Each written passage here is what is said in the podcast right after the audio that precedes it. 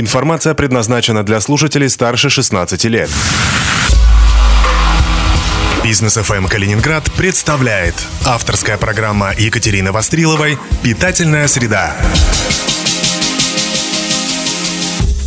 В минувшую среду российская премия «Пальмовая ветвь» объявила сотню лучших концепций России, куда вошел калининградский ресторан «Соль». Постоять в одном ряду с братьями Березутскими и Владимиром Мухиным, согласитесь, приятно. К тому же намечается тенденция. Раз в год калининградский ресторан в сотню да попадает. Помимо объявления итогов 2019 года на фудфоруме говорили о ресторане будущего. Мол, что нас там ждет и ради чего мы все тут умираем.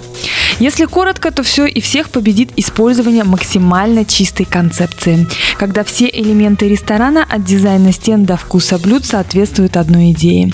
Александр Рапопорт говорит, что не верит в рестораны без концепции. Открыть сегодня место, чтобы просто поесть, уже не актуально. Концепция может быть основана на локации, продукте, эмоции, но она должна быть неожиданной, в тренде, уникальной или локально уникальной, когда в районе или городе этого ни у кого, кроме вас, нет.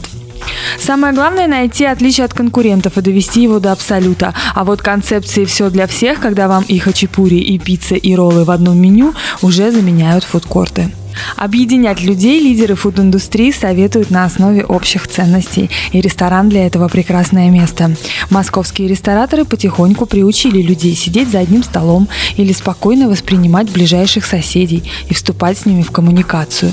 Надо думать, нас ждет то же самое. И как советует Александр Рапопорт, не придумывайте велосипед.